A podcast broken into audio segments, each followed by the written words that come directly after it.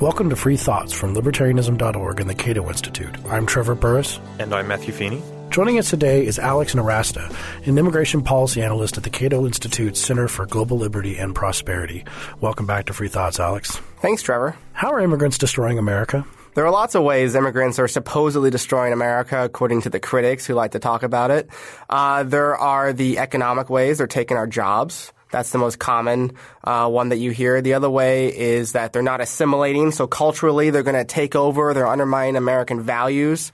Uh, they're gonna, all going to vote for a bunch of socialists uh, and destroy free markets. And uh, as a result, we're going to be like North Korea because of immigrants. They are going to commit crimes and murder us all. Uh, in the inner cities, especially. They are terrorists. They're going to destroy and blow us up. Um, there are lots of ways in which people claim that immigrants are undermining and destroying America, but in all of those ways I just mentioned, uh, the facts are not supportive of their claims. Immigrants are almost entirely um, and generally across the board a positive force for America on all of those issues that I mentioned. They're less crime prone than Americans. They add to the economy. They don't have systematically different opinions about public policy that will undermine our system. Um, the terrorism threat is a real one, but is a small one.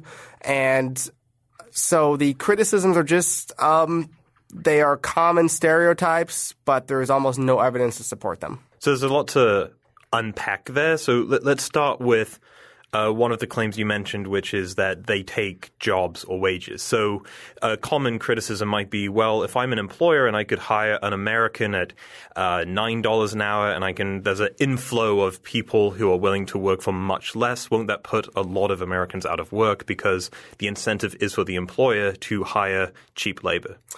The people who use that argument usually say supply and demand says if you have a big increase of supply then you're going to have wages fall. But then they always forget about the demand part, which is that immigrants are people.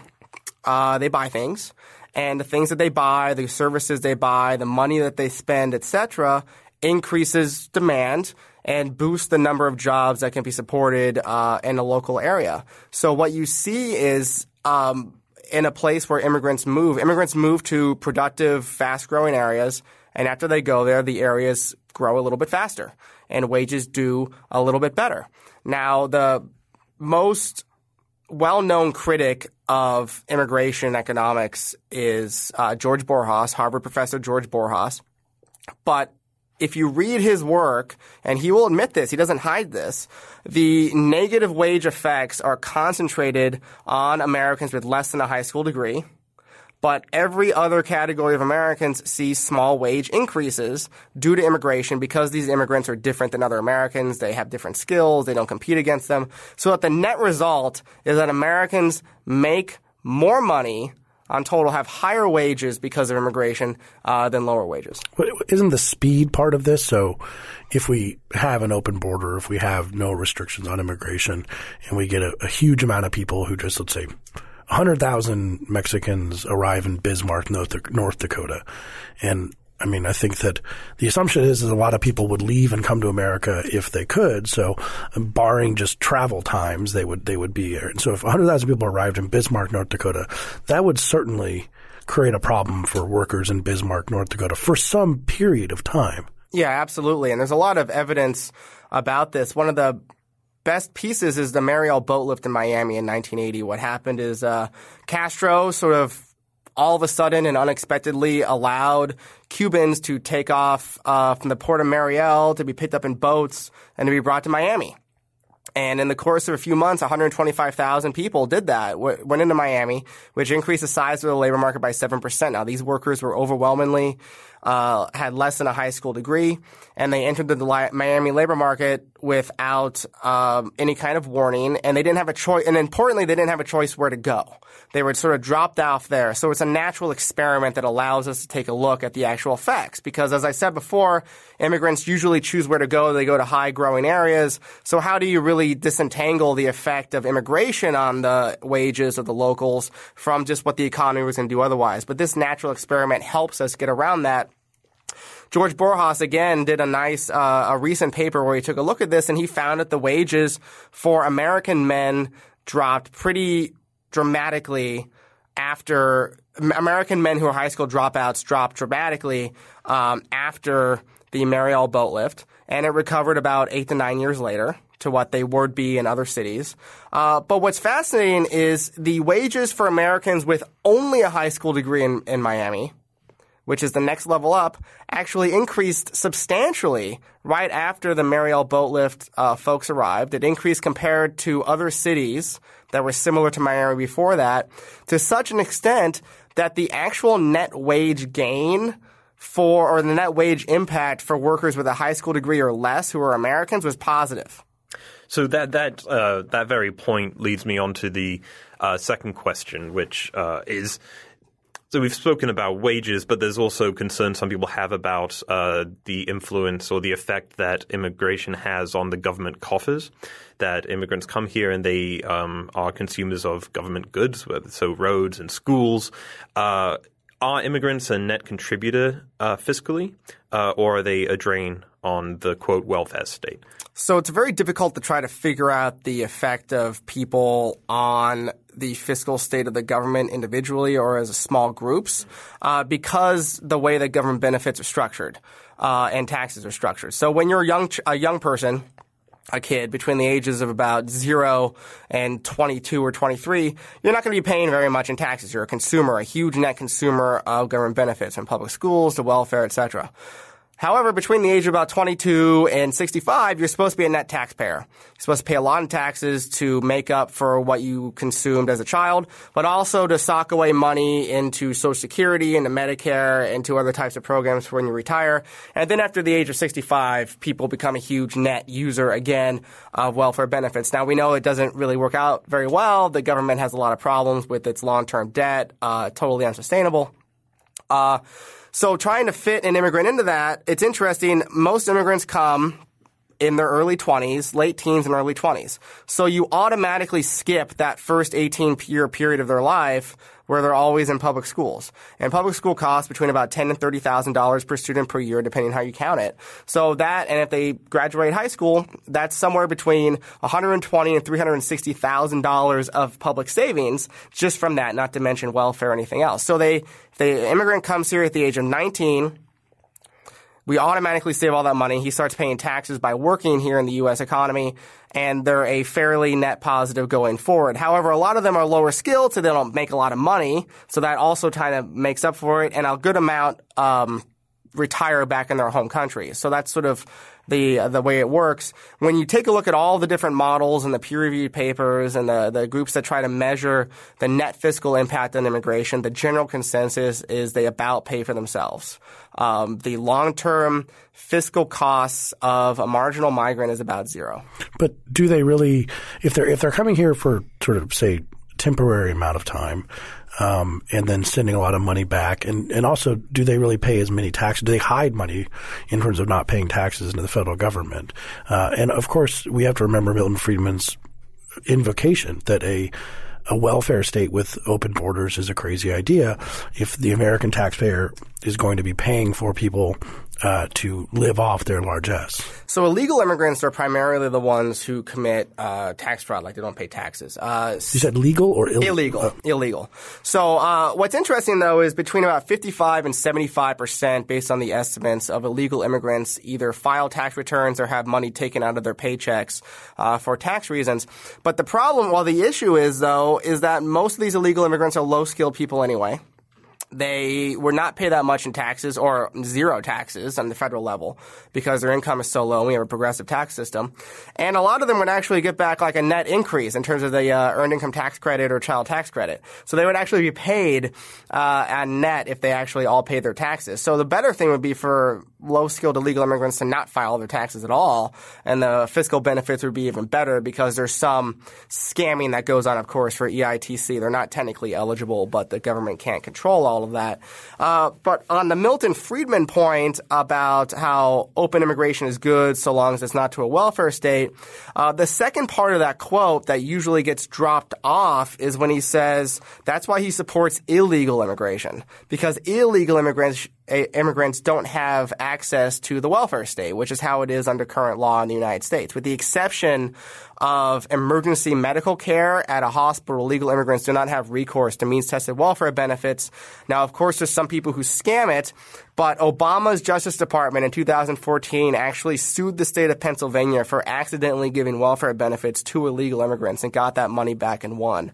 So if the Obama Justice Department does it, then we know that uh, the government does take a pretty good look at that. But even when immigrants are eligible for means tested welfare benefits, we can take a look at their consumption rates and the percentage of them who uh, and the amount of money that they do consume when they get these benefits.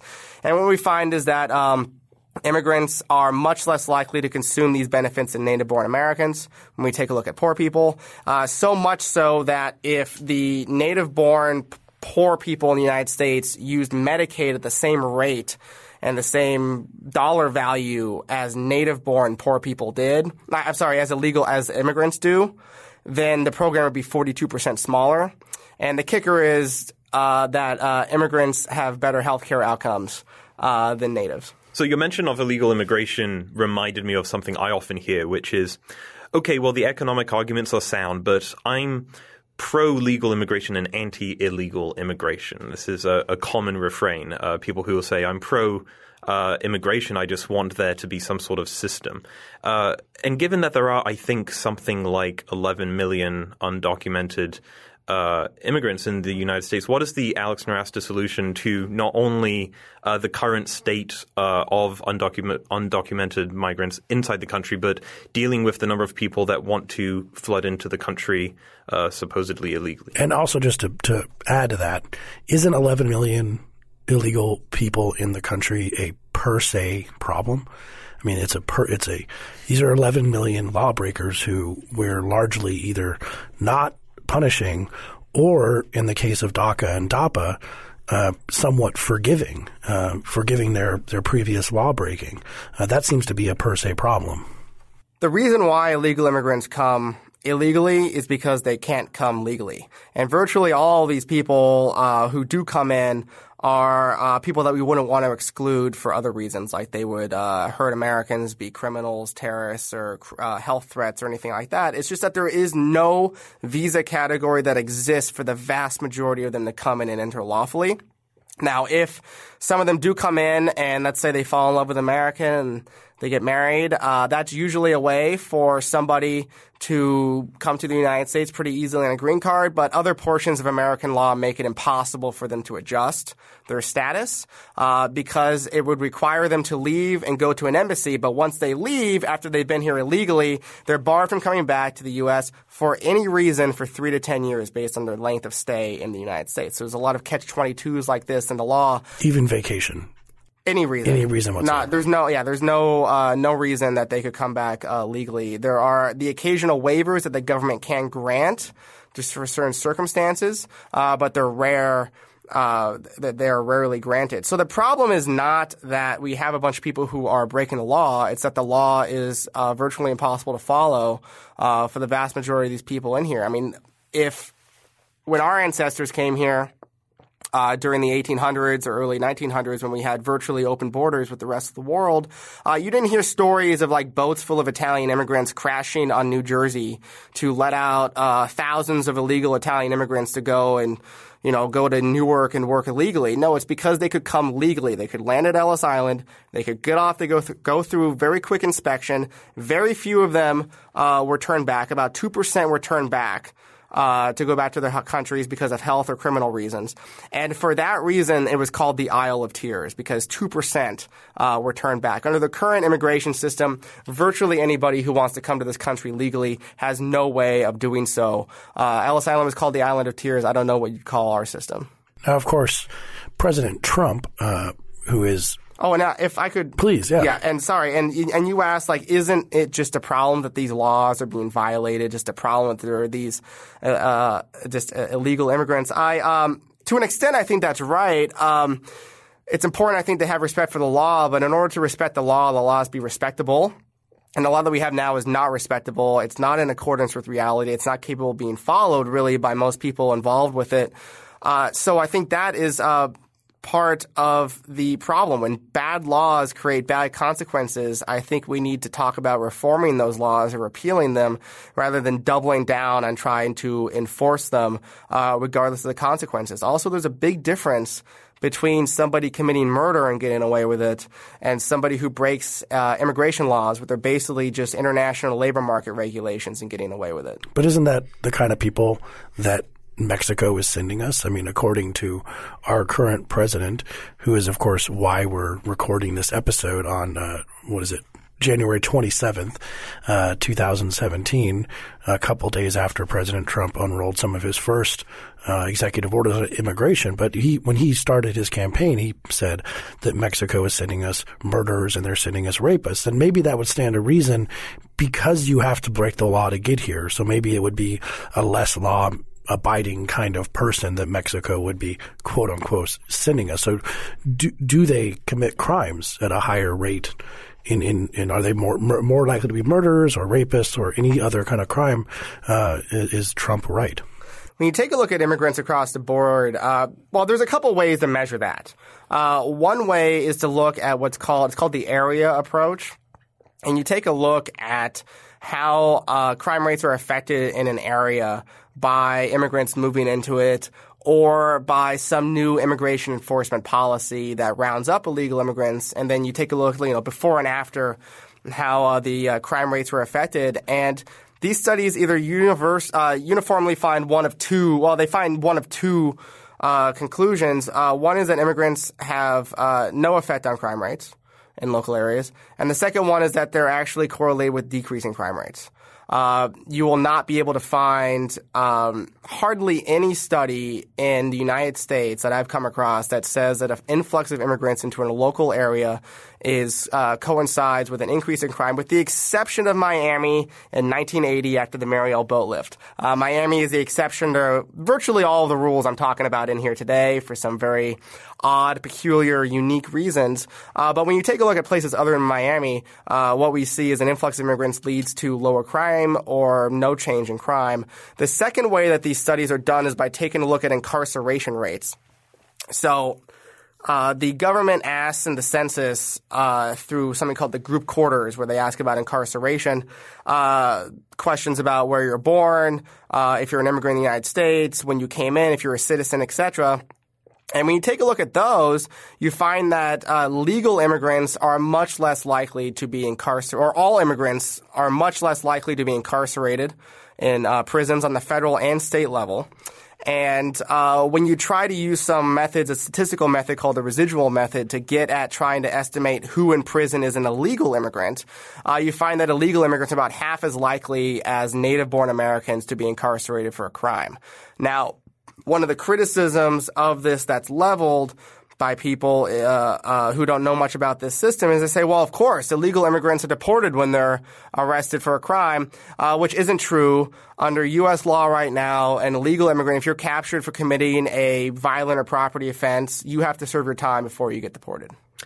So this raises a, a question of risk that I, I, sometimes think about. You, you mentioned Ellis Island, where anyone can go and see, see the exhibits of all the uh, you know, Mediterranean, Italian immigrants that went through there, and uh, I think most people would agree that Italian migration to the United States was a net benefit to the United States. But they better would, be. Yeah, well, some for, part uh, of me, yeah. Here, right. Uh, but of course, uh, the Italian migrants also brought some uh, you know, organized crime, which um, you know, affected uh, large parts of you know the east and seaboard, and and I wonder uh, today, you know, in 2017, we think yeah, Italian migration was worth it, but there was also some associated risks. So, how much risk should we tolerate from groups of uh, migrants. So it's interesting you bring up the Italian mob. Uh, that was one of the big stereotypes back then, is that Italians were very crime prone. Uh, there was also a Jewish mob, an Irish mob. All these different groups had their mobs. What's interesting is the Dillingham Commission report, which was a report that began by the federal government in 1907 to study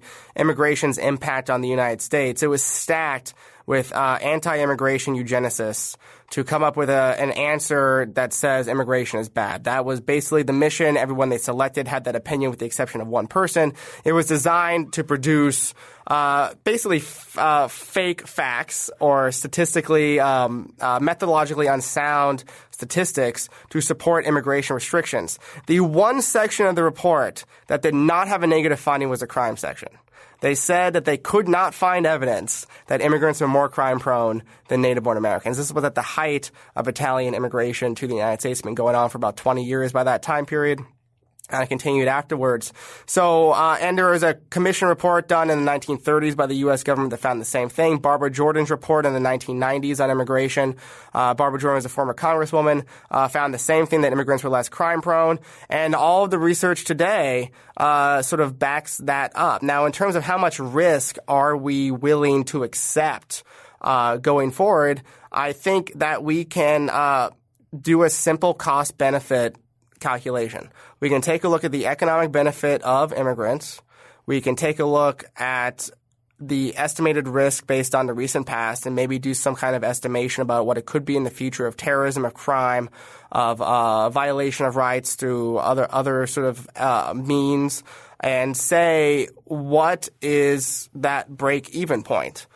You know, how much immigration up to that point, and it, it could be that in the future you know, there's a group of immigrants that is so violent, that is so crime prone, uh, that the economic benefits are outweighed by the damage that they do to the United States. That could happen. Uh, but based on what we're taking a look at right now, based on the evidence, uh, the net benefit of immigration, especially if you include the immigrants, you know, the new Americans, as I like to call them, uh, and their kids. What do you mean the the benefit to them? The benefit to them. Mm-hmm. If you include the benefit to them, it's like undoubtedly hugely positive. If you focus just on the benefit to the Americans who were living here before these immigrants came, uh, it's narrower. Of course, but it's still positive. So we, we do have an area of the world, though. We have of uh, um, Syria, uh, Saudi Arabia, um, I, am trying to remember the other ones that were in Trump's executive order. So it was Somalia, Somalia, Yemen, Yemen, Iran, uh, Iraq, Syria, Sudan, um, Somalia, Yemen, and Jordan, Libya. Libya. But Saudi but Saudi Arabia wasn't not Saudi. on it. Yes, not Saudi Arabia. But I mean, these these there are people there, maybe more than average, or maybe a ton, especially in a place maybe like Iran, where they really do want to commit crimes here uh, and hurt Americans to a very large degree. And if given opportunity, they will, especially if given the opportunity to use chemical weapons or things like this. So having open immigration from these countries seems just absolutely nuts. That's a good point. People say that all the time. What's interesting is when you take a look at the number of Americans killed on U.S. soil by people from those countries since 1975, uh, you add them all together, the answer is zero. Yeah, but it's uh, different now, right? It could be different, but these are, you know, people from Iraq, from Syria, from Iran, up until the end of 2015. Um, zero. But ISIS didn't exist in 1975 or It didn't exist in 75, uh, but existed in 2015. Uh, Islamic terrorism existed for a very long time. It certainly did in 1975. Um, it was a well known uh, effect. Uh, airplane hijackings and the like were very common back then. Um, Islamic terrorism has been around for a while. Um, but it's just that the number of Americans killed on U.S. soil by terrorism is just not that great. We think of, of course, 9 11 as the exception of this. 9 11, 2,983 Americans died um, in those attacks on 9 11 but that is the largest terrorist attack in world history by about an order of magnitude in terms of its deadliness. It is an extreme outlier when you graph it. Now that attack was, and that attack, by the way, accounts for 99.8% of all the Americans killed on U.S. soil by foreign-born terrorists during that 41-year time period. It was on that one day in 2001. I don't think that it makes a lot of sense to uh, have uh, future immigration restrictions based on an extreme outlier event. Now, that doesn't mean that we shouldn't try to screen for terrorism. It doesn't mean that we shouldn't try to screen for national security threats. We should. I think that the government and immigration screening should focus entirely on criminal, national security, uh, terrorism, and health threats entirely, not worry about any other nonsense that they ask about. Uh, but the but the threat is relatively small. It is relatively manageable, and it's manageable by using methods other than blanket across the board bans that do a lot more harm to a lot more innocent people. And of course, the the irony is that a lot of the people that we would ban are fleeing from the very people we seem to be worried about, uh, these Syrian refugees. Uh, and I remember a, a while ago, um, the economist Bryan Caplan saying there's a fact that should reassure and terrify you in equal measure, which is since the rise of ISIS or Islamic terrorism, it has been possible for someone to smuggle themselves into the United States and quite easily purchase a firearm and go on a shooting rampage. And uh, as Alex has pointed out, it's very rare. Uh, but Well, think- it has happened. though. it has happened, but uh, I think you know it's it's Almost rare. all those people are uh, uh, people born in the United States. So that Orlando shooter is born in the United States. Uh, however, the shooter in uh, San Bernardino at the end of 2015, uh, he um, he was born in the U.S., but his wife was not. She uh, was, I believe, Pakistani. Uh, when she came over, so they killed 14 people in that attack. Uh, but that was the deadliest terrorist attack committed by a foreigner on U.S. soil since 9/11. Was killed 14 people in that uh, one attack. Would would uh, so heightening restrictions uh, by country would that be something that you'd be okay with for terrorism? Because because again, Iran is not France or Iran is not Italy. So saying that Iranians have to get extra screening, but only for those things, um, would that would you be okay with that? Yes, yeah, I absolutely would be okay with uh, allocating scarce government resources on security checks more to certain populations based on uh, estimates of terrorism or crime, uh, based on things like that. I think that's uh, totally reasonable. What's interesting about the Iranians, though, and the countries that are on this list that Trump uh, put on this list is uh, there were.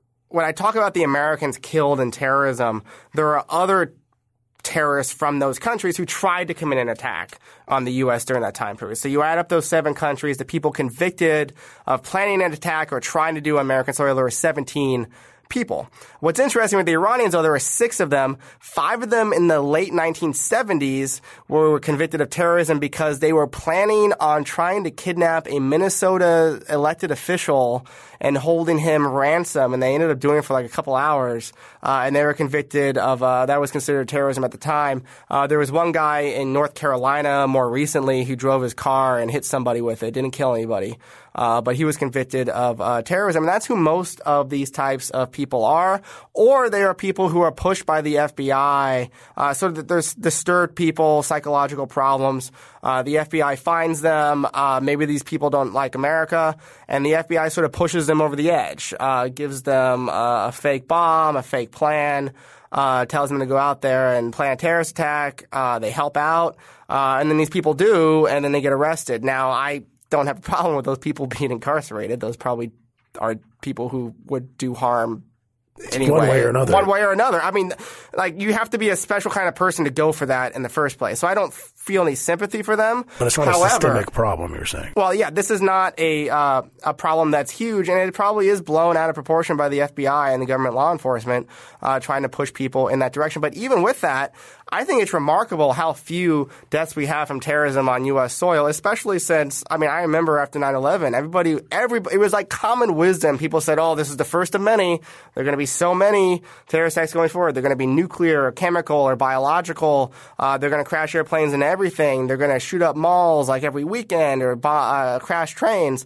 It's remarkable how few have been. And John Mueller at Ohio State University has done a remarkable and our amount of colleague work. here. And our colleague here, who's uh, done a, uh, who's the inspiration for a lot of my work on this, and he uh, advised me on it uh, and taken a look at some of these threats by visa category, and it's just remarkably small threats. We can put up a link to the episode that John of Free Thoughts that, that John was on, where he discusses some of that risk.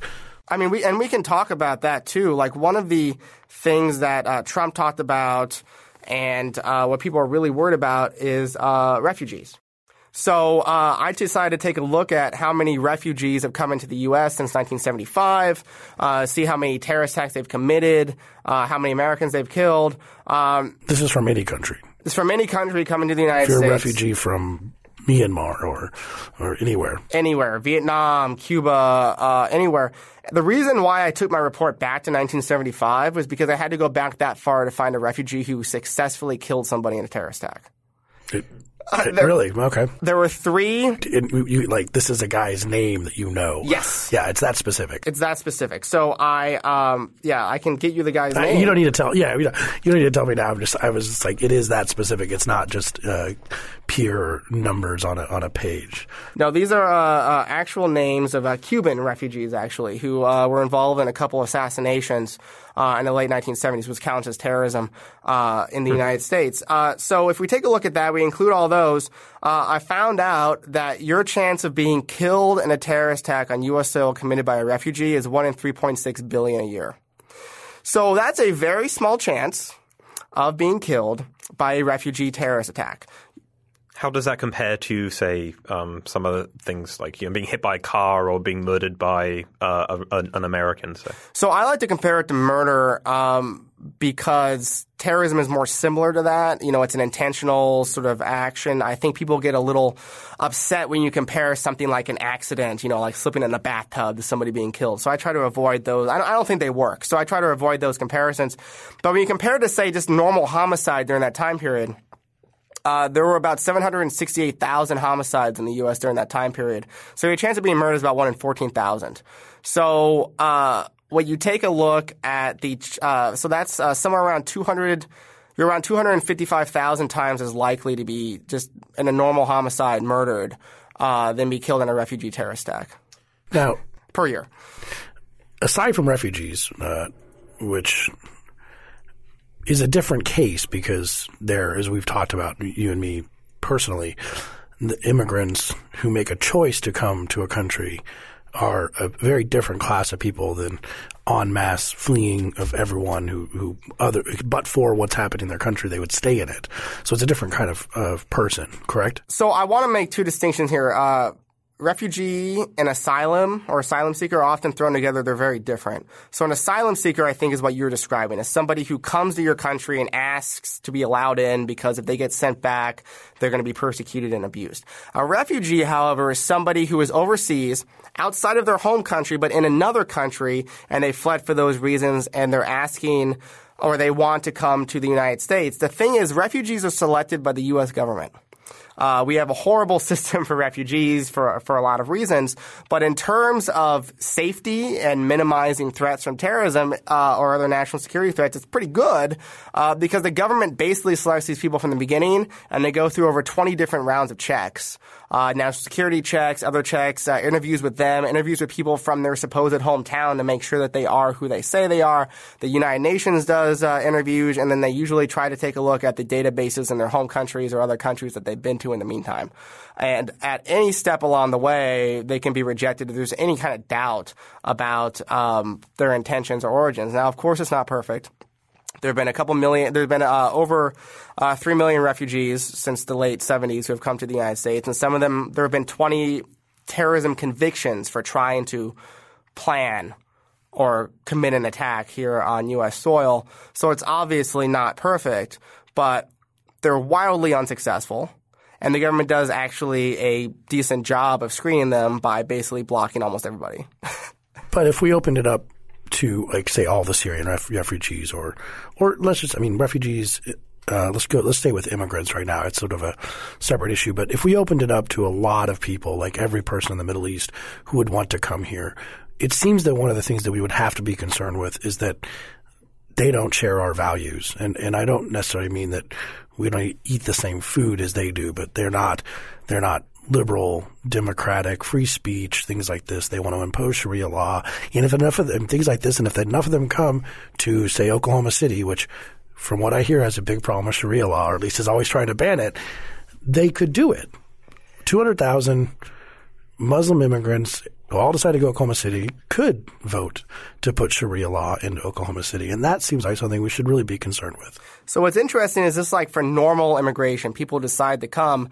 Uh, there's a self-selection mechanism. Like the immigrants who come from country X or from the Middle East are not a random selection of people from the Middle East that hold the average sort of Middle Eastern value or Muslim value in terms of those issues. What they are is people who decide they want to leave their home country, come to the United States for work and opportunity. They like to take those types of risks. They're ambitious. They don't mind being away from the culture they're born into. They don't mind being surrounded by people of other religions. They don't mind having to learn another language types of people who are not typically the type of people who want to impose Sharia law or force their way of life on to other people. So there's this crucial self-selection mechanism. And when you take a look at it in polling data, it actually comes out starkly. So Muslims in the Middle East and other places around the world usually have pretty bad opinions outside the United States on things like uh, uh, violence, uh, genital mutilation of women, uh, the role of religion in the state, uh, lots of uh, illiberal values that you know we're all, I think, rightly abhorred by.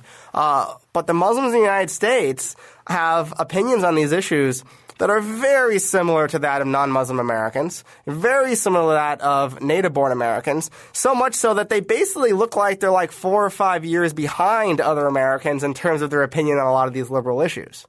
So, So if you think like Americans from 2013, if there was a time machine, came over here and they'd vote to impose like these horrible policies on us, then uh, I, Make I us would- all listen to uh, to uh, that Psy song. What was it?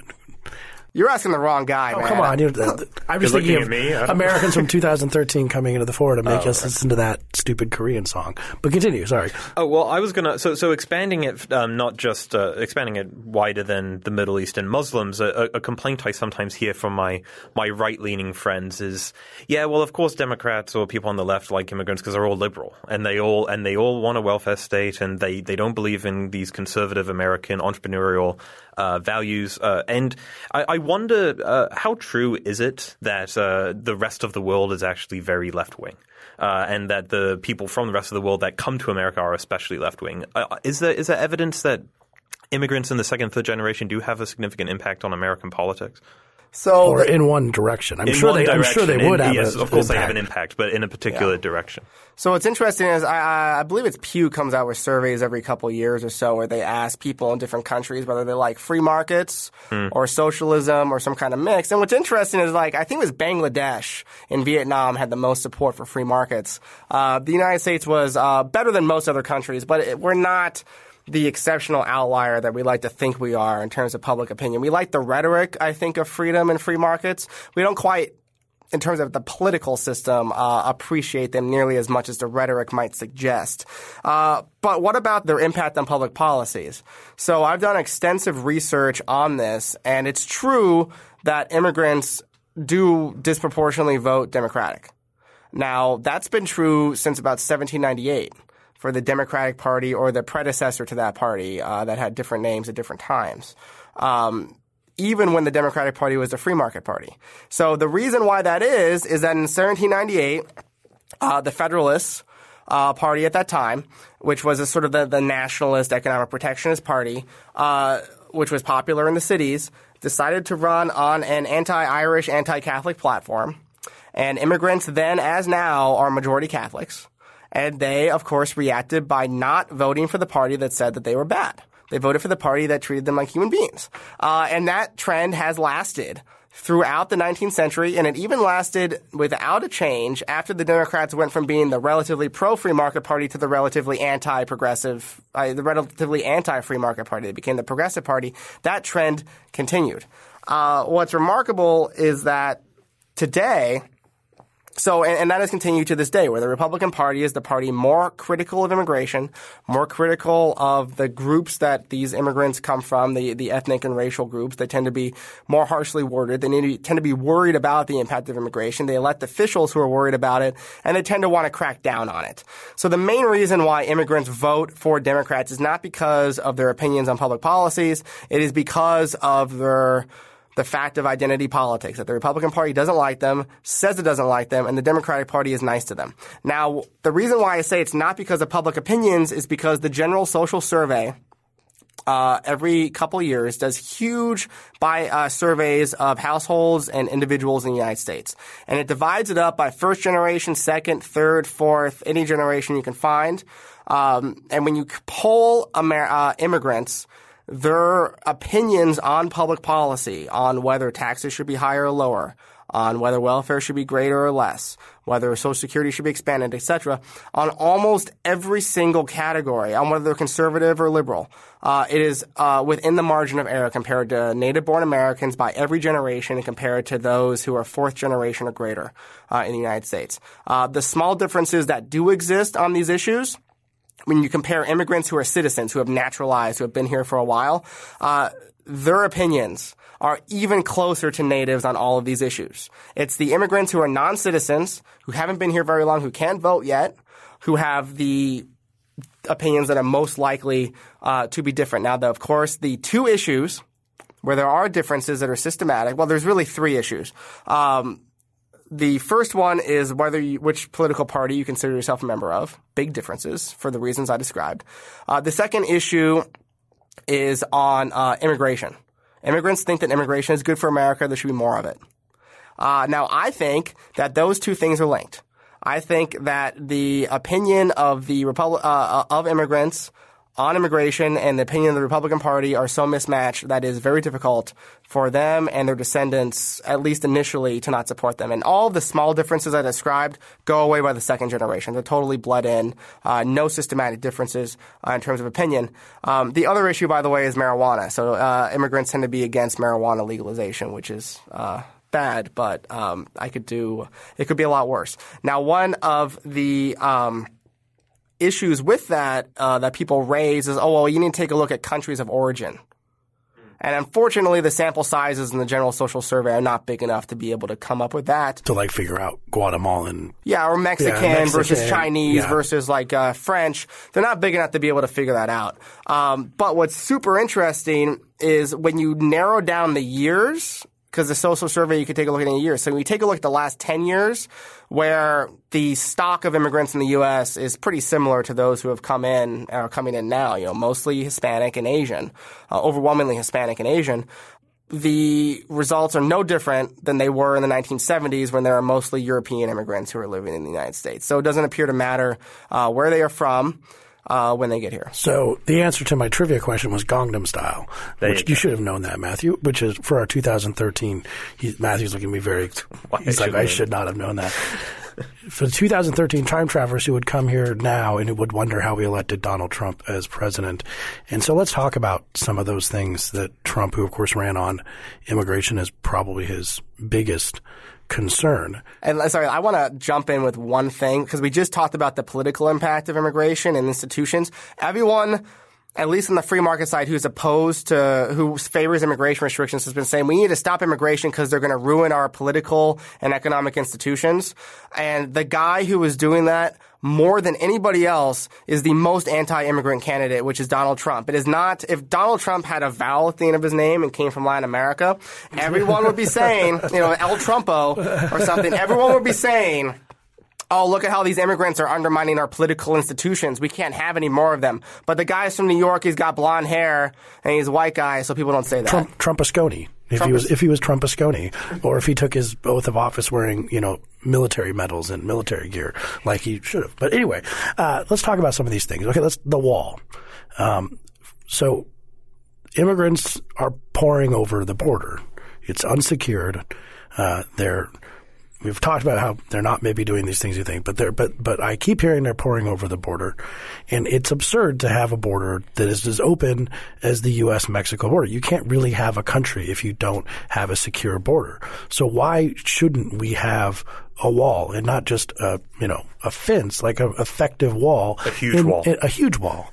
Uh, yeah, another word Trump has ruined. Big wall, bigly wall, whatever. Why shouldn't we have one and then deal with immigration in a more constrained way, be able to deal with the problem without having to worry about the border too? So the issue is that the number of illegal immigrants crossing the border is near a 45 year low. Uh, there were more in the late 70s coming today. The big surge during Reagan, Clinton, Bush, all that stuff is over. Uh, the Great Recession in the United States killed the housing market where a lot of these folks worked in. Um, there's been more enforcement in terms of more border patrol to stop some of them from coming in. And the economies in Mexico and Central America have improved, and there's fewer people in this generation than there were in the last one who are able to come. So the combination of these factors uh, has really shrunk the number of illegal immigrants who are crossing the border uh, and coming in through that means. So the border, while might have been an effective tool for enforcement 15 or 20 years ago, it is not an effective tool today, just given how few illegal immigrants are coming across the border and the fact that we have a huge border patrol. So on the southwest border, there's about 19,000, little less than 19,000 border patrol agents. That's 2,000 mile border, though. I mean, It's a 2,000 mile border, but the number that they have apprehended individually per year, it's about 16 in 2000, agent. Per agent per year in 2015. Uh, to put that in perspective, um, that's the lowest it's been uh, as long as we've had this data in the United States, at least since the 1940s, in terms of the apprehensions per agent.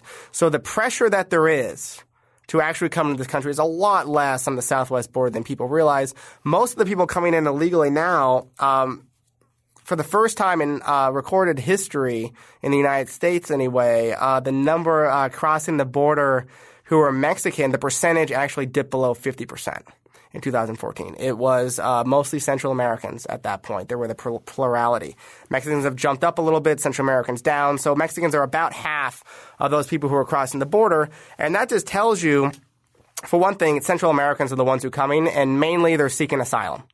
Uh, so they show up at the border, they ask for a shot, asylum, they're let in, or they just sneak across and try to get in. So it's a different set of countries, but it's a set of countries that are a lot smaller than Mexico, and they have a lot less potential to send people in the United States. And the reason, by the way, and the reason these Central Americans are coming, you've all, you've heard this for a while probably, but you say you've heard Mexico has these really strict immigration laws. They fortified their border. Why can't we copy Mexico in terms of their laws? Well, that was really popular from like Rush Limbaugh and uh, you know Congressman Ted Poe said this to criticize uh, Mexico in 2010 when Mexico criticized Arizona's immigration laws. Now Mexico, to their credit heard these criticisms and they changed their laws around 2010, 2011. They passed new laws that substantially liberalized immigration, very much decreased border security on their south border, made it easier to go to Mexico legally, made it easy for Central Americans to come in and get a, a permit to work or to do that.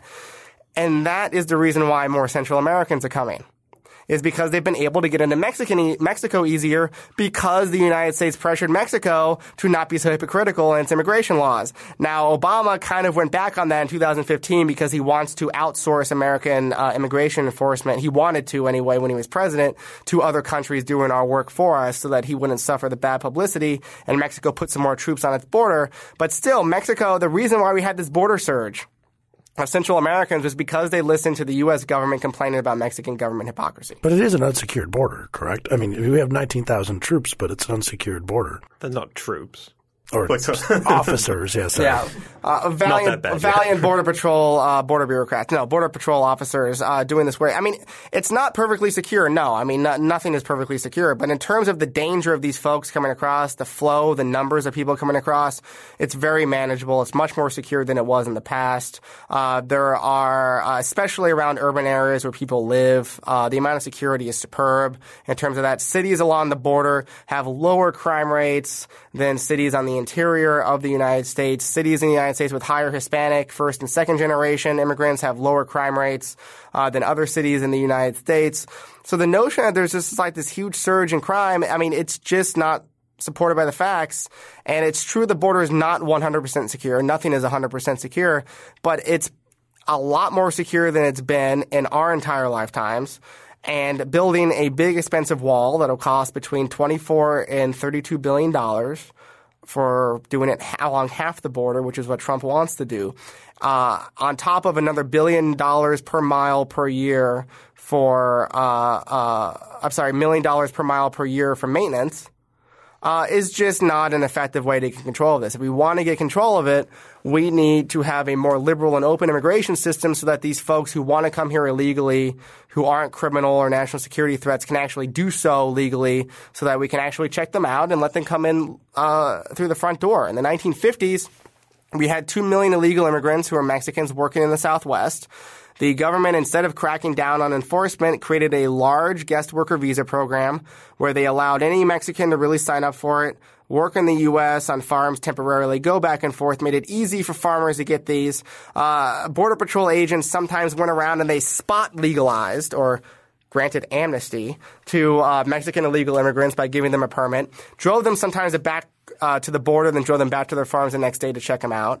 It cut the number of illegal immigrant border crossers by 95 percent in one year after this program was instituted, and it cut the number of illegal immigrants in the United States by 90% by making them legal. If we actually care about reducing the illegal immigrant population and making sure it doesn't increase in the future, a liberal, more open immigration system is the only way to effectively do it.